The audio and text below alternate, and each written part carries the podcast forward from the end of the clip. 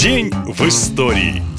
30 августа 1700 года Петр I объявил войну Швеции. Царь считал шведов главной преградой выхода к Балтийскому морю, но еще хотел заполучить захваченные ими в 16 веке территории. Союзником императора стал польский король, у которого тоже были претензии. В 1699 году они сколотили Северный союз против Швеции, к которому позже присоединилась Дания. Но войны за три дня никак не получилось. Шведы тогда были одной из самых мощных держав. 150 тысяч солдат, хорошо обученных и вооруженных, да еще и огромный флот, 50 кораблей и 13 тысяч человек. Армия Петра, хоть и была в численном превосходстве, 200 тысяч солдат считалась слабой, да и вооружение оставляло желать лучшего, ну а флота у России просто не было. В общем, по ряду причин Северная война затянулась на 21 год. Россия начала ее с серии оглушительных поражений, а к концу окрепла и стала давить шведов шведов так, что те были вынуждены пойти на переговоры и заключить мир. В 1721 году Швеция отдала России вечное пользование Лифляндию, Эстляндию, Ингрию и часть Карелии с Выборгом. Петр I вернул шведам Финляндию и накинул 2 миллиона рублей. Так он прорубил свое первое настоящее окно в Европу.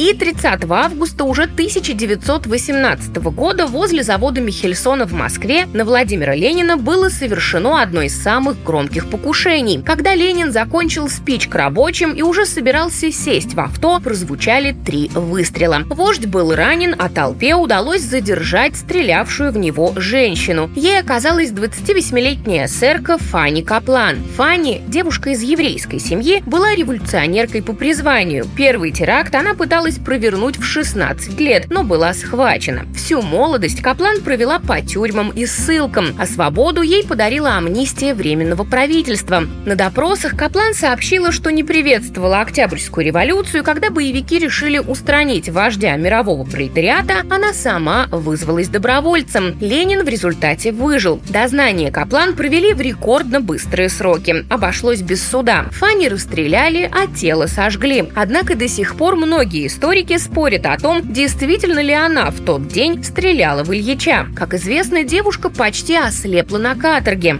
Могла ли полуслепая попасть в вождя – загадка, которую предстоит разгадать. Ну а на этом сегодня все. Больше интересной истории в следующем выпуске. Пока! Наша лента. Коротко и ясно.